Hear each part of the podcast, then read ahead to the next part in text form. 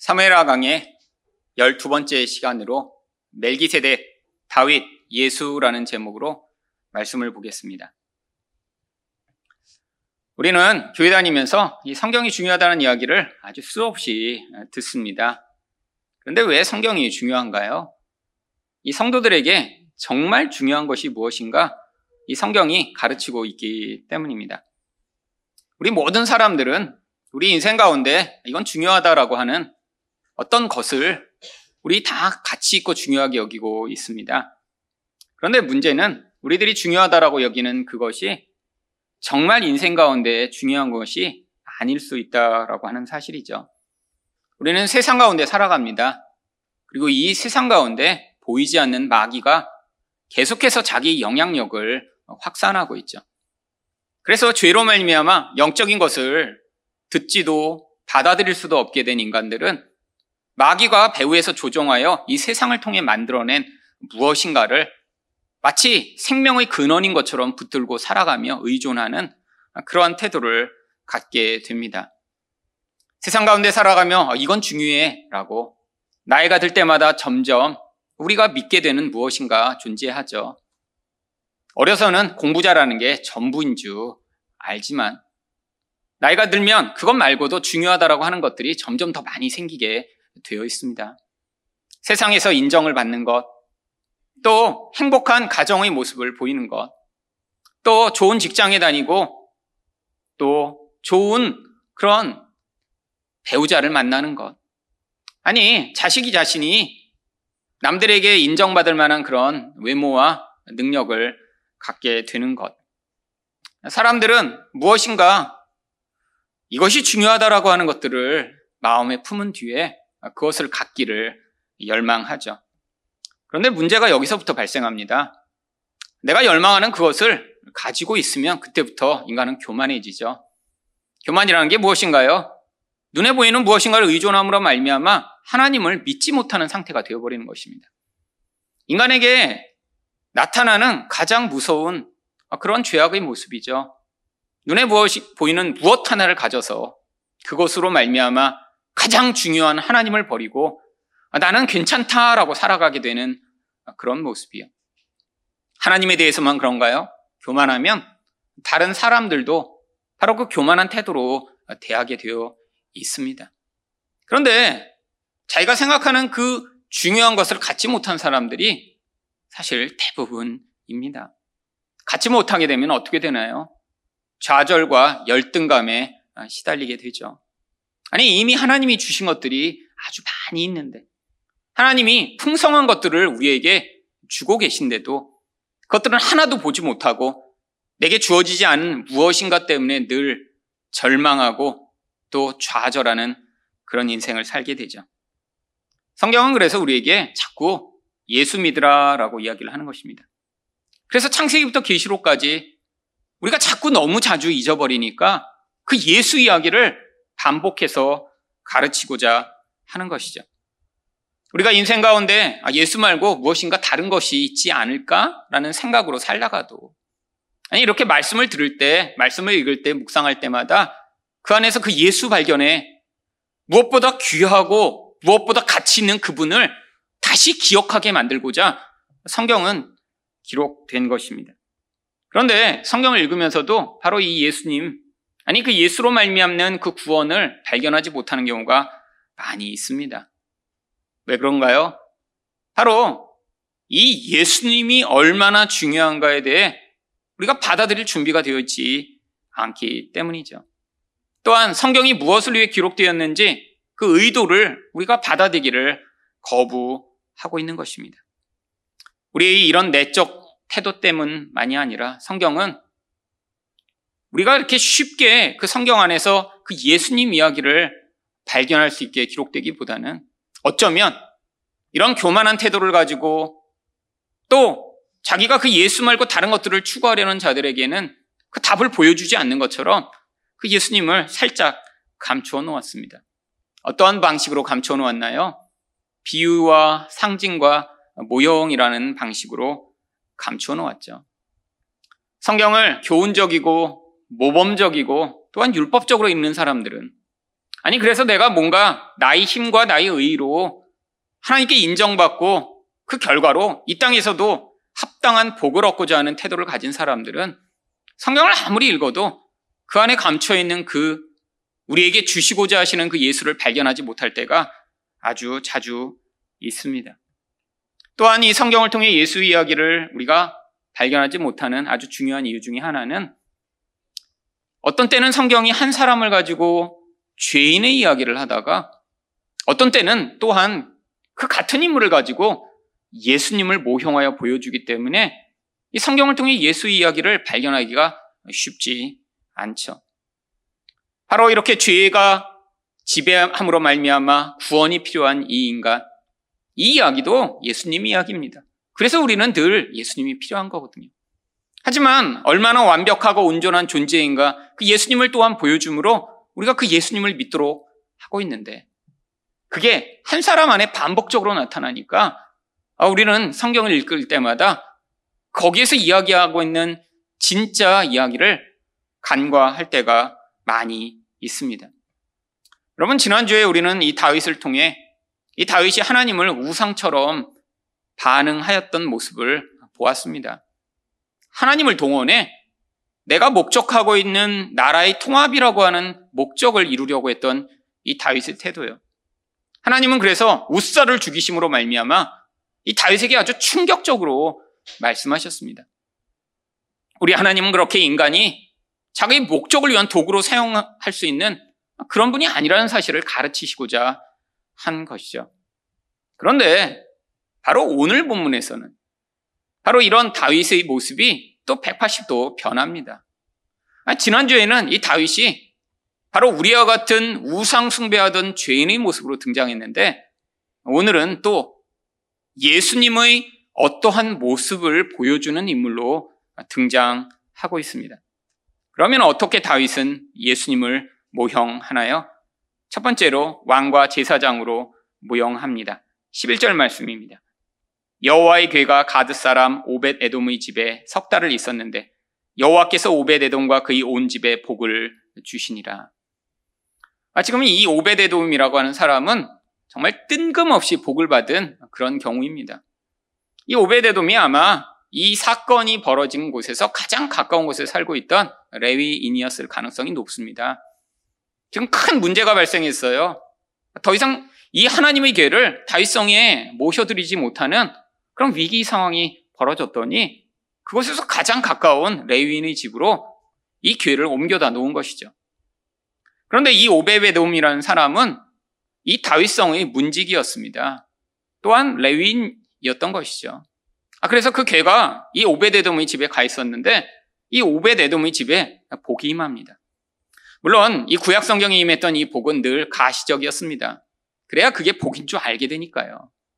아마도 이 오베데돔이 받았던 복은 집안에 있는 모든 가축, 아니 심지어는 자기 아내, 뭐 딸, 아들, 이 모든 가족들이 점점 번성하게 되는 모습으로 나타났던 것 같습니다.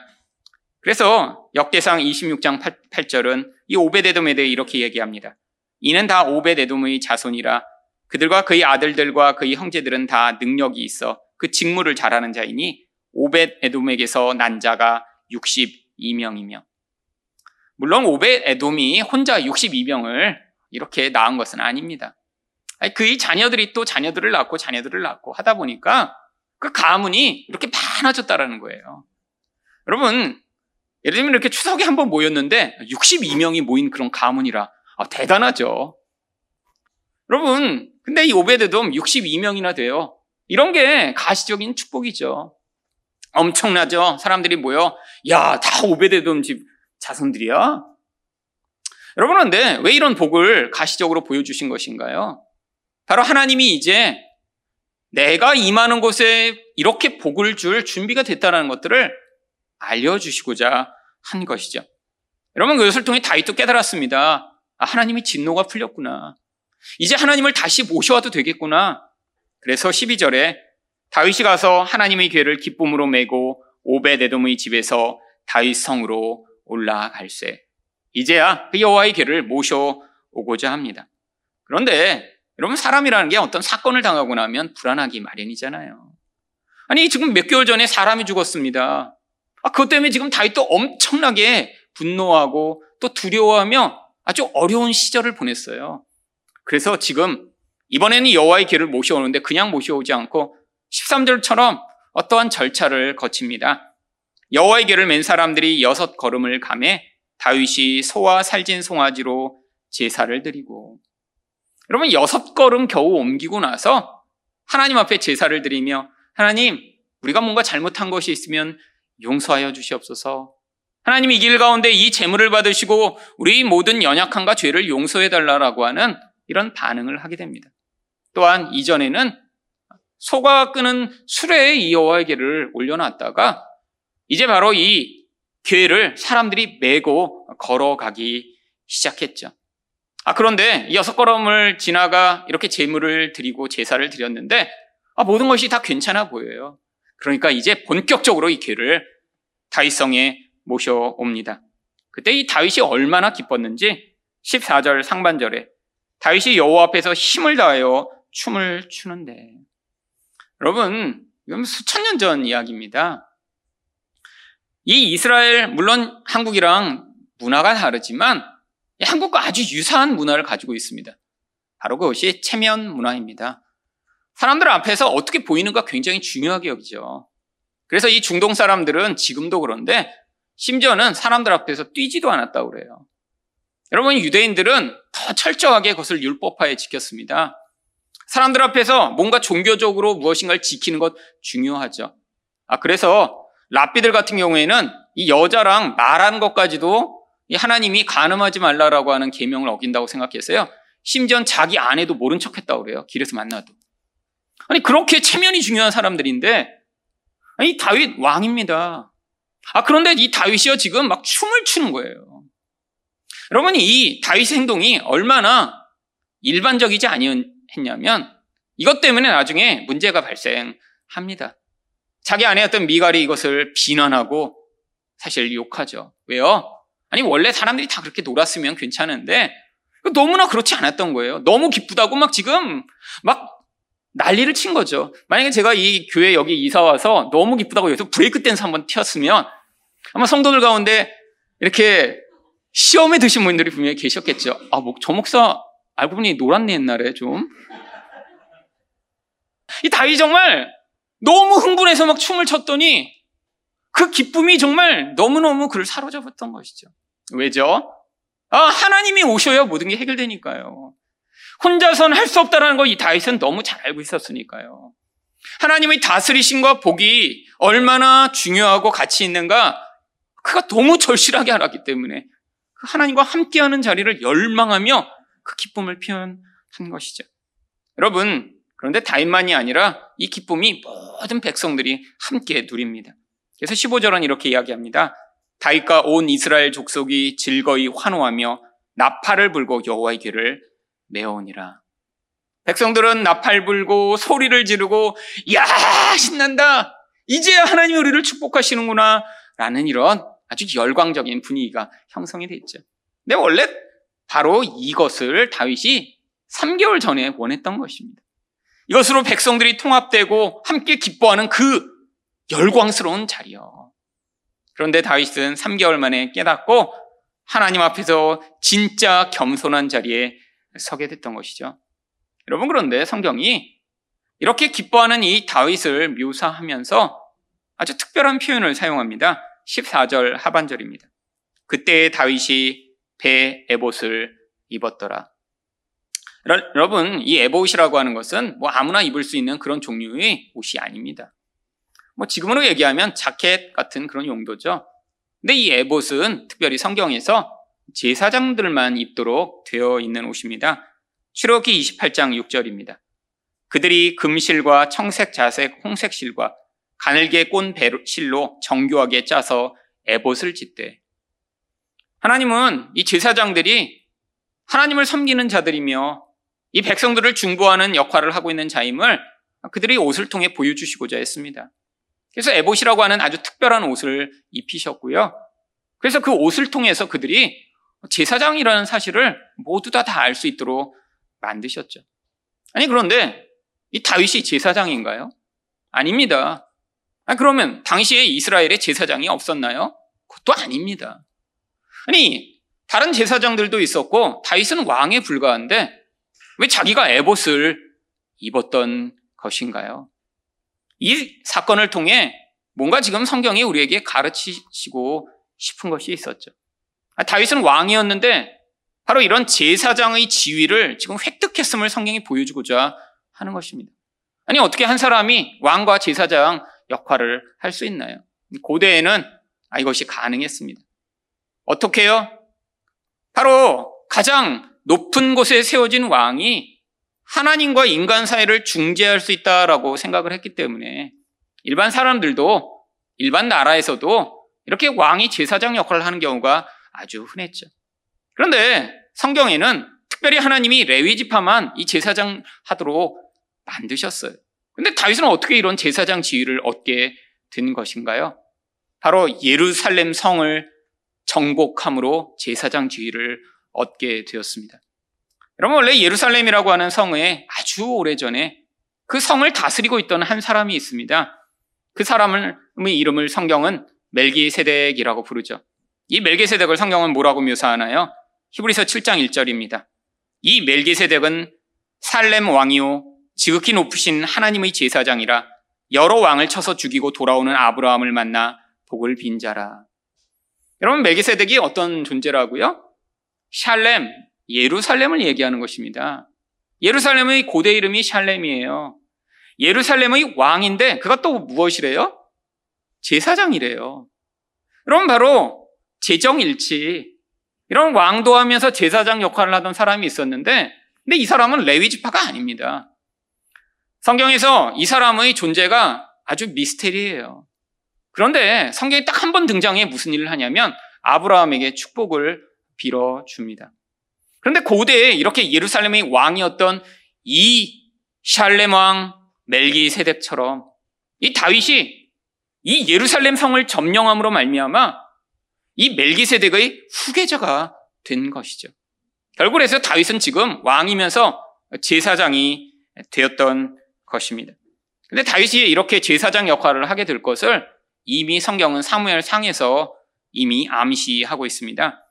사무엘상 21장 6절을 보시면 제사장이 그 거룩한 떡을 다윗에게 주었으니 거기는 진설병 곧 여호와 앞에서 물려낸 떡밖에 없었습니다.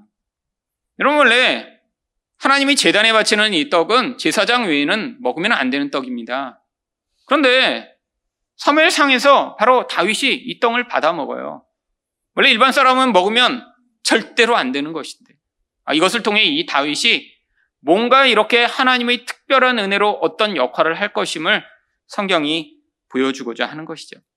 결국 성경은 이 다윗이 이 예루살렘 성을 점령함으로 하나님이 세우신 왕일 뿐 아니라 또한 이 백성들에게 이렇게 제사장 역할을 할 수 있는 특별한 지위가 이 사람에게 부여됐음을 보여주고 이 다윗이 바로 멜기세덱의 반차를 따르는 그 후계자임을 보여주고자 한 것이죠.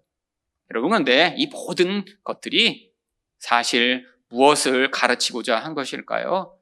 예수님이 어떤 분이신가 가르치고자 기록된 것입니다. 히브리서 7장 14절과 17절을 보시면 우리 주께서는 유다로부터 나신 것이 분명하도다. 왜 갑자기 예수님이 유다 출신이라고 말씀하는 것인가요? 여러분, 유다 출신은 제사장이 될 수 없기 때문입니다.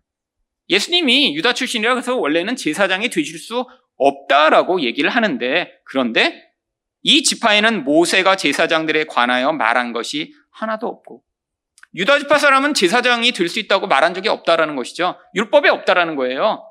아니 그런데 17절에 증언하기를 내가 영원히 멜기세덱의 반차를 따르는 제사장이라 하였도다. 하나님이 말씀하셨다라는 거예요. 반차라는 것이 무엇인가요? 계보입니다. 질서입니다. 하나님이 율법보다 직접 말씀하셔서 바로 이 예수라는 분이 멜게시데덱이라고 하는 왕이며 제사장인 그 후계자로 앞으로 와서 그분이 영원한 제사장으로 특별한 역할을 할 것임을 성경이 기록하고 있다는 것이죠. 그래서 예수님이 유다지파 출신이지만 제사장이 되실 수 있다라고 성경이 이야기를 하고 있는 것입니다. 그래서 히브리서 7장 20절과 21절은 무엇이라고 얘기하나요? 또 예수께서 제사장이 되신 것은 맹세 없이 된 것이 아니니 주께서 맹세하시고 뉘우치지 아니하시리니 내가 영원히 제사장이라 하셨도다. 하나님이 이렇게 구약에서부터 이 예수를 제사장으로 보내실 것을 준비하셔서 이 예수님을 우리에게 영원한 제사장으로 주셨다라고 하는 것입니다. 바로 오늘 본문에서 이 다윗이 이렇게 에봇을 입고 나타났던 것은 이렇게 이 멜기세대, 다윗, 그리고 예수로 이어지는 이 계보가 바로 우리에게 그 예수가 누구신지를 보여주시고자 하는 하나님의 이런 모형적 그림이었다라고 하는 사실을 가르치고 있는 것이죠. 결국 우리가 믿는 그 예수는 어떤 분이라는 거예요? 왕이시면서 제사장이시라는 것이죠. 여러분, 그런데 왜 예수님이 왕이셔야 하나요? 여러분, 이 왕이 계시지 아니하면 우리 인생은 끊임없이 자기가 왕이 되어 살려고 하다가 결국 망할 수밖에 없는 존재이기 때문입니다. 여러분, 인생의 문제는 무엇인가요? 왕이 되고 싶은데 그 왕 노릇을 하지 못하는 게 인생들의 문제죠. 왕 노릇이 어떻게 나타나나요? 내가 다른 사람이 누리는 것보다 더 많은 인정, 더 많은 쾌락, 더 많은 힘과 더 많은 안정을 누리고자 하는 게 왕 되는 태도로 나타나는 거죠. 남보다 그래서 더 부여하고 싶고, 더 똑똑하고 싶고, 더 잘나고 싶고, 더 예쁘고 싶고. 여러분, 이 모든 근원에 뭐가 있나요? 하나님처럼 되려고 했는데 하나님처럼 되지 못하니까 이 세상에서 하나님의 자리를 대체하는 왕처럼 살고 싶은 거죠.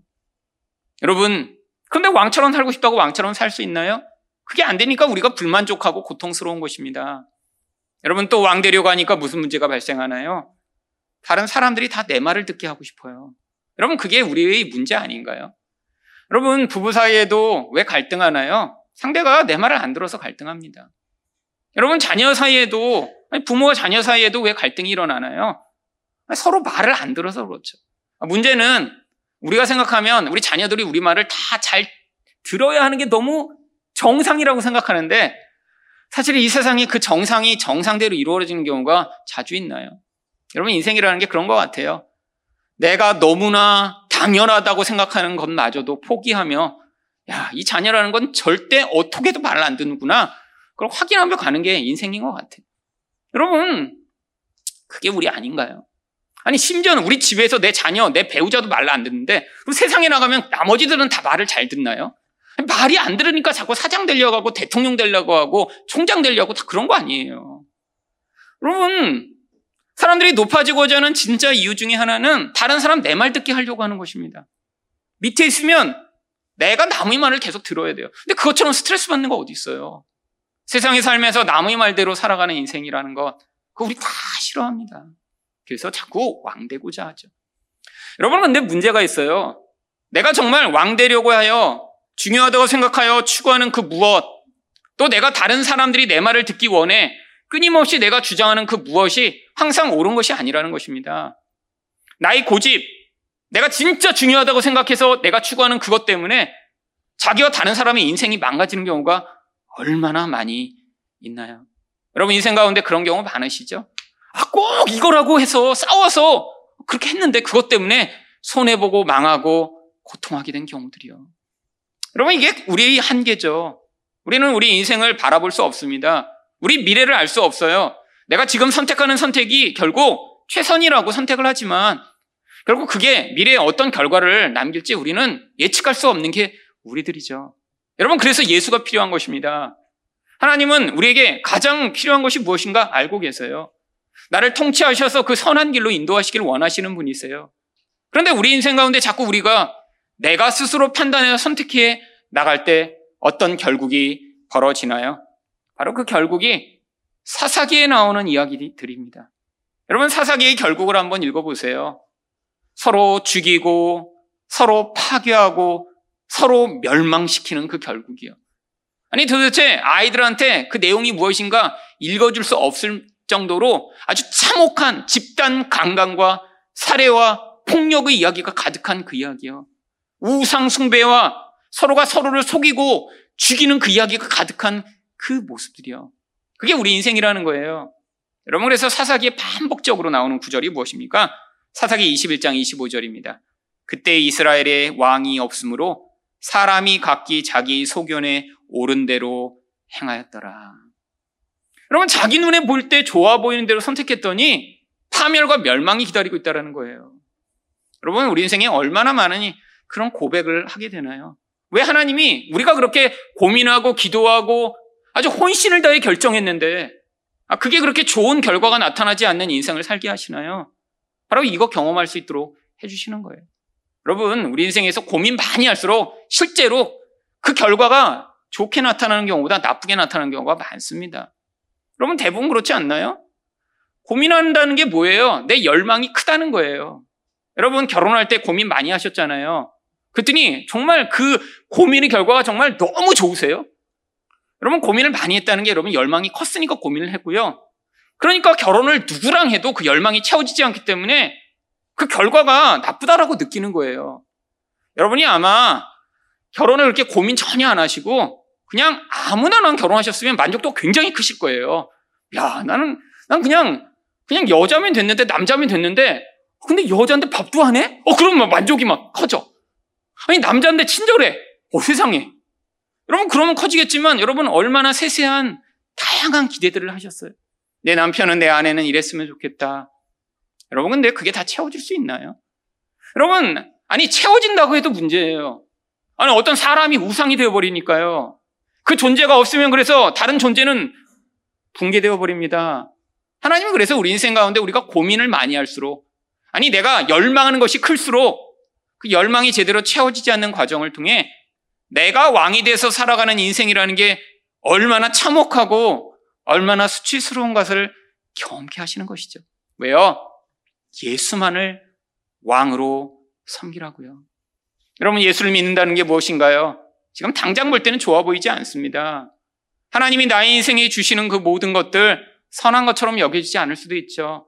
그런데 그것들을 받아들이며 하나님 내게 주신 그 사람, 아, 내게 주신 이 환경을 하나님이 인도에 나가시며 나를 통치하시는 그 결과로 받아들입니다라고 고백하는 것. 그게 바로 하나님을 왕으로 섬기는 거예요. 여러분, 그래서 결혼할 때 그런 고백하시는 거잖아요. 왜 결혼할 때 꼭 목사가 주례를 해야죠? 아니, 꼭 뭐 이렇게 예배 형식으로 결혼식을 해야 되나요? 세상 사람들은 요즘 그래서 아, 그런 거 다 파괴합니다. 심지어는 뭐 주례사 이런 필요 없다 그래서 자기들이 나와서 자기들끼리 뭐 한마디씩 한 다음에 결혼하는 그런 결혼도 있잖아요. 여러분, 근데 우리가 왜 하나님 앞에서 결혼을 해야 되나요? 아니, 결혼을 하고 나면 분명히 바뀔 테니까요. 내가 기대했던 것, 내가 예상했던 것 맞지 않을 테니까요. 그럼에도 불구하고 우리가 뭐라고 고백하는 거예요? 이 사람이 하나님으로부터 주어졌음을 내가 믿고 받아들입니다. 라고 고백하며 거기서 어떻게 하는 거예요? 그 예수의 통치를 받아들여. 내가 당장 눈에 좋아 보이지 않더라도 이것을 믿고 걸어갑니다라는 고백을 하도록 바로 결혼이라는 과정을 하나님 앞에서 우리가 예배로 드리는 것입니다. 여러분, 그것만인가요? 우리 인생에서 기도할 때마다 아니, 그 기도의 결과로 나타난 결과가 내 눈에 볼 때 좋아 보이지 않아도 하나님 그것을 믿습니다라는 고백으로 하나님 당장 좋은 결과가 아니어도 제가 이 과정 가운데 하나님이 나를 통치하시며 인도에 나가시는 그 인도하신 가운데 나의 인생을 드리기 원합니다라는 그런 고백을 하며 걸어가는 것. 그게 바로 예수님을 왕으로 섬기는 것이죠. 여러분 두 번째로 왜 예수님이 꼭 제사장이셔야 하나요? 여러분 제사장의 가장 중요한 역할은 죄인들이 하나님께 나아갈 수 있도록 돕는 것입니다. 여러분 우리 매일 죄를 짓잖아요. 하나님 말고 다른 거 자꾸 사랑하잖아요. 하나님 말고 끊임없이 다른 것 의존하잖아요. 근데 그 의존한 그것이 내 원하는 대로 주어지지 않아 불안하고 초조하잖아요. 자꾸 자꾸 예수 믿는 것, 그 예수 안에서 만족을 찾지 아니하고 다른 것에 만족을 찾으려고 하잖아요. 여러분, 우리 안에서 끊임없이 죄가 우리를 지배하여 결국 고통스러운 인생을 걸어가게 만들 때마다 우리는 실패하고 우리는 늘 연약하여 문제가 생기지만 예수 붙들어 그분으로 통해 하나님께 나아갈 수 있는 길이 열린 것입니다. 여러분, 그래서 여러분 예수님이 매일 필요하신 거예요. 여러분, 예수 믿을 때만 예수님이 필요한 게 아닙니다. 지금도 우리 안에서 하나님이 자꾸자꾸 드러나게 만드시는 나의 이 본질적 죄악의 모습들을 발견하며 하나님, 나를 그 구원의 길로, 은혜의 길로 인도하실 것들을 믿습니다. 내 손 붙들고 그 은혜의 자리로 계속해서 인도해 주시옵소서라는 그 믿음으로 하나님께 반응할 때 우리는 연약하고 우리는 죄악되지만 그 예수님이 우리를 긍휼히 여기시며 그 피로 우리를 모든 죄를 씻으시며 하나님의 생명을 얻는 자리로 우리를 인도해 나가시는 것이죠. 그래서 디모데전서 2장 5절에서 예수님을 뭐라고 이야기합니까? 하나님은 한 분이시요 또 하나님과 사람 사이의 중보자도 한 분이시니 곧 사람이신 그리스도 예수라. 하나님이 그래서 우리와 하나님 사이의 중보자가 되시기 위해 예수 그리스도를 하나님이며 사람으로 보내신 거예요. 우리가 어떤 존재인지 다 아시고 우리 죄를 전가 받으신 뒤에 아 그리고 십자가에 죽어 그가 모든 죄를 사하신 뒤에 그리고 하나님과 우리 사이에 서서 하나님께 끊임없이 중보하시는 것입니다. 하나님 이 아무개 이렇게 연약합니다. 하나님 이 아무개 이렇게 죄를 지었는데 근데 내가 그를 위해 대신 죽었으니 그를 용서하여 주시고 하나님의 품에 안아 주시옵소서. 여러분 그래서 우리가 매일 기도할 때 예수 이름으로 기도하며 우리가 하나님께 나아갈 때 내가 부끄럽고 내가 문제가 많지만 예수를 통해 오늘도 하나님이 나를 받아주시고 은혜로 용납하신다라는 믿음으로 나아갈 수 있는 것이죠. 두 번째로 어떻게 다윗은 예수님을 모형하나요? 축복함으로 모형합니다.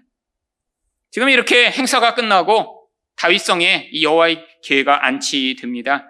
17절을 보시면 여호와의 계를 메고 들어가서 다윗이 그것을 위하여 친 장막 가운데 그 준비한 자리에 그것을 두매 다윗이 번제와 화목제를 여호와 앞에 드리니라. 이제 다시 제사를 드립니다. 하나님께 감사의 제물을 올린 것이죠. 하나님을 찬양하고 경배하며 하나님을 이곳에 모시고 하나님이 이 모든 죄를 사하시며 저와 우리 백성에게 하나님의 복을 내려 주시옵소서라는 마음으로 제물을 바친 것입니다. 그 다음에 다윗이 18절에서 무엇을 했나요?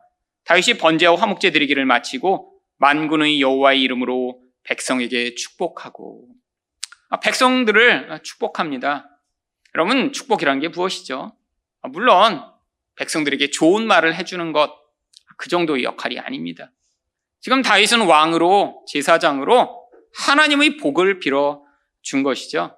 근데 이것도 구약 성경에서 멜기세덱이 아브라함을 축복했던 그 모습과 유사합니다. 창세기 10장 19절과 20절을 보시면 그가 아브라함에게 축복하여 이르되 천지의 주제이시오 지극히 높으신 하나님이시 아브라함에게 복을 주시옵소서 너희 대적을 내 손에 붙이신 지극히 높으신 하나님을 찬송할지로다 하매 이 멜기세덱이 이렇게 아브라함을 축복했듯 다윗 또한 하나님의 복을 빈 것이죠.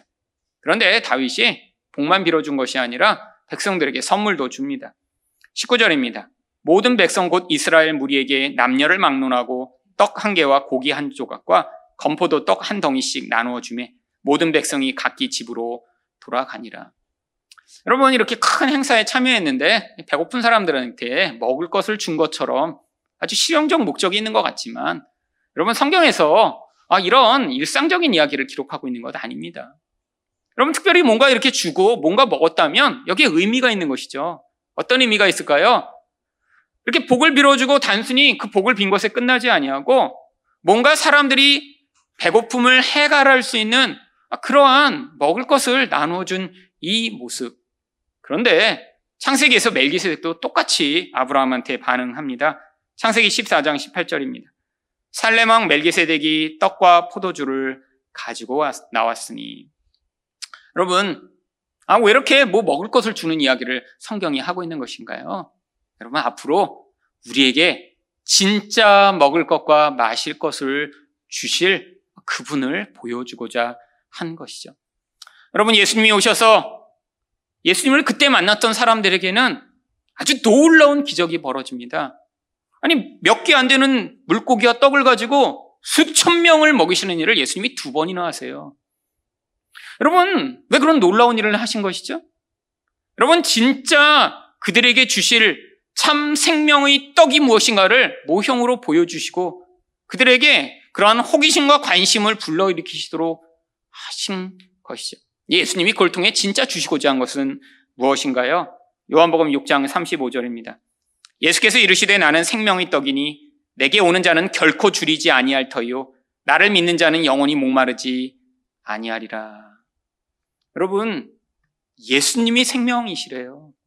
그런데 떡이나 마치 물이나 포도주와 같은 먹고 마실 수 있는 것으로 왜 묘사하고 있는 것인가요? 여러분, 눈에 보이는 것을 안 먹으면 우리 죽습니다. 물론 며칠은 버틸 수 있겠죠. 눈에 보이는 이 땅의 생명을 살아가게 만드는 근원인 것처럼 눈에 보이지 않는 진짜 중요한 영적 생명, 그 생명의 근원이 예수시라고 하는 것이죠. 여러분이 예수 먹고 예수 마시지 않으면 어떻게 된다는 거예요? 계속 배고프고 계속 목마르다라고 하는 것입니다. 여러분 그 배고픔과 목마름을 세상 사람들은 뭐라고 얘기하나요? 외로워. 아, 누가 무엇인가 필요해. 더 많은 쾌락이 필요해. 아, 더 많은 돈이 필요해. 아무리 친구가 많아도 여전히 공허해. 라고 하는 표현들을 사용하고 있죠. 아니, 그래서 친구가 필요해. 아니, 페북에서 친구를 만 명쯤 사귀면, 아, 그러면 이제, 아, 친구가 이렇게 많으니? 라는 그 기쁨을 누리나요? 아니, 내가 가지고 있는 것이 너무 적은 것 같아. 그 허기를 채우고자 아, 건물을 한 30채쯤 먹었더니, 아, 그랬더니 이제 배불러서 막, 이제 모든 만족과 안정을 경험하나요? 여러분, 어떤 다른 것으로도 우리의 영혼의 뻥 뚫린 공간을 채울 수 없다라는 거예요. 여러분, 인생 가운데 하지만 하나님이 왜 예수 믿어도 우리 인생 가운데 이런 공허, 아, 이런 허물을 자주 경험하게 하시는 것이죠. 여러분, 예수 믿으면 그런 생각 해보시지 않았어요? 아니, 예수 믿으면 이렇게 영혼이 채워진다며 왜 나의 인생에는 이런 공허와 허무가 자주 경험되는 것인가? 여러분, 바로 예수 외에 다른 걸로 채우려고 하는 것이 얼마나 무익한 것인가 우리가 깨달아 우리가 진짜 말로만 들어서 예수를 바라는 존재가 아니라 우리 영혼에서부터 예수 갈망하는 자 되도록 만드시기 위해 이런 허물을 경험하게 하시는 것이에요. 여러분, 이것을 여러분 들으시잖아요. 예수가 여러분의 진짜 공허를 채우실 수 있는 분이라고. 여러분, 근데 자기 인생의 진짜 걸 경험해서 그분이 주시는 진짜 만족과 그 은혜를 경험하지 않으면 여러분 마치 야 이거 먹으면 진짜 맛있어라는 얘기를 들었는데 먹어보지 않고 여러분한테 아, 맛있겠지라고 생각하는 것과 뭐가 다르겠어요? 하나님이 우리 영혼 안에서부터 그 진짜 갈망을 채우는 그 은혜. 내가 다른 것으로는 정말 아무리 먹고 먹어도 여전히 배고픈 그 배고픔을 채우는 그 만족을 예수를 통해 경험할 수 있음을 우리 인생에 주시고자 사실 우리 인생의 그 공허와 그 허물을 자주자주 경험하게 되는 것입니다.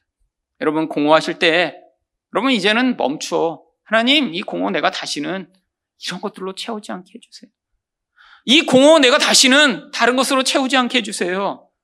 이 공허의 근원을 채우실 그 예수 만나게 해주시세요라는 그 영혼의 반응을 여러분이 하시게 될 때 하나님이 그때 찾아오셔서 그 예수로 채워지는 그 은혜를 맛보게 하실 것입니다. 여러분 그때 경험되는 게 무엇인가요? 요한복음 7장 38절입니다. 나를 믿는 자는 성경의 이름과 같이 그 배에서 생수의 강이 흘러 나오리라 하시니. 여러분, 한 번 맛보고 마는 게 아니에요. 하나님이 우리 인생 가운데 궁극적으로 인도하실 그 끝에는 우리가 안에서 그 생수가 흘러나와 나만 먹고 마시는 거 끝나는 게 아니라 우리를 통해 흘러나오는 그 생명의 결과를 우리 주변에 있는 사람들하고도 같이 나누며 아, 어떤 사람을 만났더니 어떤 사람과 잠깐 같이 이야기를 들었더니 그 사람이 그의 영혼으로부터 흘려보내는 그 생명의 결과물들을 통해 같이 만족하게 되고 기뻐하게 되는 그 놀라운 은혜를 맛보게 되는 거죠. 여러분, 우리가 교회로 모여야 되는 이유가 그것입니다. 나는 아직 그 수준과 은혜를 누리지 못하고 있어요. 아니, 지금 내가 고난의 과정을 지나갑니다. 그런데 그때 내가 만났던 그 사람을 통해, 아니, 이미 그 과정을 지나 어떤 은혜를 경험한 사람을 통해 하나님이 그 생명의 은혜를 전파, 하시는 그 은혜를 맛보며 아, 소망을 느끼게 되는 바로 그 은혜의 자리요. 여러분 하나님이 그래서 우리 안에서 이런 생수를 흘려보내시고자 어떤 때는 다른 사람이 알지 못하는 눈물과 고통의 과정들을 지나가게 하십니다. 아, 그래서 거기서 하나님이 먼저 이 생명을 맛보게 하신 뒤에 누군가 그 과정을 지나는 비슷한 사람, 뒤따라오는 사람들을 만났을 때 바로 그 생명의 흔적과 영향력들을 미치는 자리에 서서 한 존재가 아 진짜 사람으로 말미암아 하나님이 일하시는 그 놀라운 결과들을 맛보게 되는 그 은혜를 맛보도록 하시고자 하는 것이죠. 여러분 이 땅에서 아 이렇게 그 은혜의 파편만을 맛보는 게 아니라 우리에게는 어떤 미래가 약속되어 있나요? 요한복음 11장 25절과 26절입니다. 예수께서 이르시되 나는 부활이요 생명이니 나를 믿는 자는 죽어도 살겠고 무릇 살아서 나를 믿는 자는 영원히 죽지 아니하리니 이것을 내가 믿느냐? 여러분 우리에게는 이 땅의 육신의 생명을 넘어선 놀라운 영적 생명이 기다리고 있습니다. 여러분 그런데 단순히 죽어서 그냥 오래 사는 게 영생인가요? 하나님이 우리를 부활케 하셔서 그냥 단순히 오래만 살아요. 그러면 어쩌면 그것이 지옥일지도 모르죠. 여러분 지금과 같은 상태로 그냥 오래 쭉 살고 싶으세요? 영원히? 아니요. 여러분 하나님이 그래서 이 땅에서 그런 삶이 아님을 우리에게 말씀하고 계세요. 영생은 오래 사는 게 아닙니다. 어떤 충만한 상태의 지속이죠. 그 충만한 상태를 그래서 성경은 요한복음 17장 3절에 영생은 곧 유일하신 참 하나님과 그가 보내신 자 예수 그리스도를 아는 것이라고 이야기를 합니다. 여러분, 영생은 오래 사는 게 아니에요. 하나님이란 분이 어떤 분인가 알게 돼서 그 좋은 하나님과 관계 맺고 예수님이 통치하시고 예수님이 우리를 인도해 나가시는 그 은혜를 맛보며 그 하나님을 찬양하고 경험하며 아, 그 기쁨의 자리, 그 은혜의 자리, 그 사랑받는 자리에서 그 기쁨을 영원히 누리는 바로 그 상태, 그게 바로 영생의 상태라는 거예요. 물론 이 땅에서는 우리 죄 때문에, 우리 우상숭배 때문에, 사탄과 세상 때문에 우리가 지속적으로 이런 상태를 누릴 수 없습니다. 하지만 하나님이 이 땅에서도 예수로 말미암는 이 풍요의 그 경험을 하게 하면 만드심으로 말미암아 앞으로 다가올 그 진짜 생명에 대한 열망을 우리 안에 만들어내시고 그것으로 말미암아 우리가 하나님을 향해 하나님 내가 이 땅에서 이렇게 잠깐 잠깐 맛보는 그 은혜가 아닌 그 은혜를 영원히 누릴 그날을 내게 주시옵소서라고 간구하는 여러분 되게 하실 때 여러분이 바로 그 영생을 누리는 자, 영생을 맛보는 자의 삶을 살 수 있게 되는 것이죠. 이게 바로 성도가 누릴 가장 큰 복입니다. 우리가 이 땅에서 비록 우리 삶이 크게 변하지 않는 것 같더라도 아니 내가 가지고 있는 문제가 당장에 해결되지 않는 것 같더라도 이 하나님을 만남으로 경험하는 이 놀라운 찬양과 경배의 고백을 하며 하나님을 높이며 그렇게 그 하나님과 영원히 살기를 열망하는 그 자리로 인도함 받을 때 바로 우리가 이 예수로 말미암는 이 복을 누리는 자리에 서게 된 것입니다. 예수님을 바르게 만나셔서 이 복과 이 풍요를 누리시는 여러분 되시기를 예수 그리스도 이름으로 축원드립니다.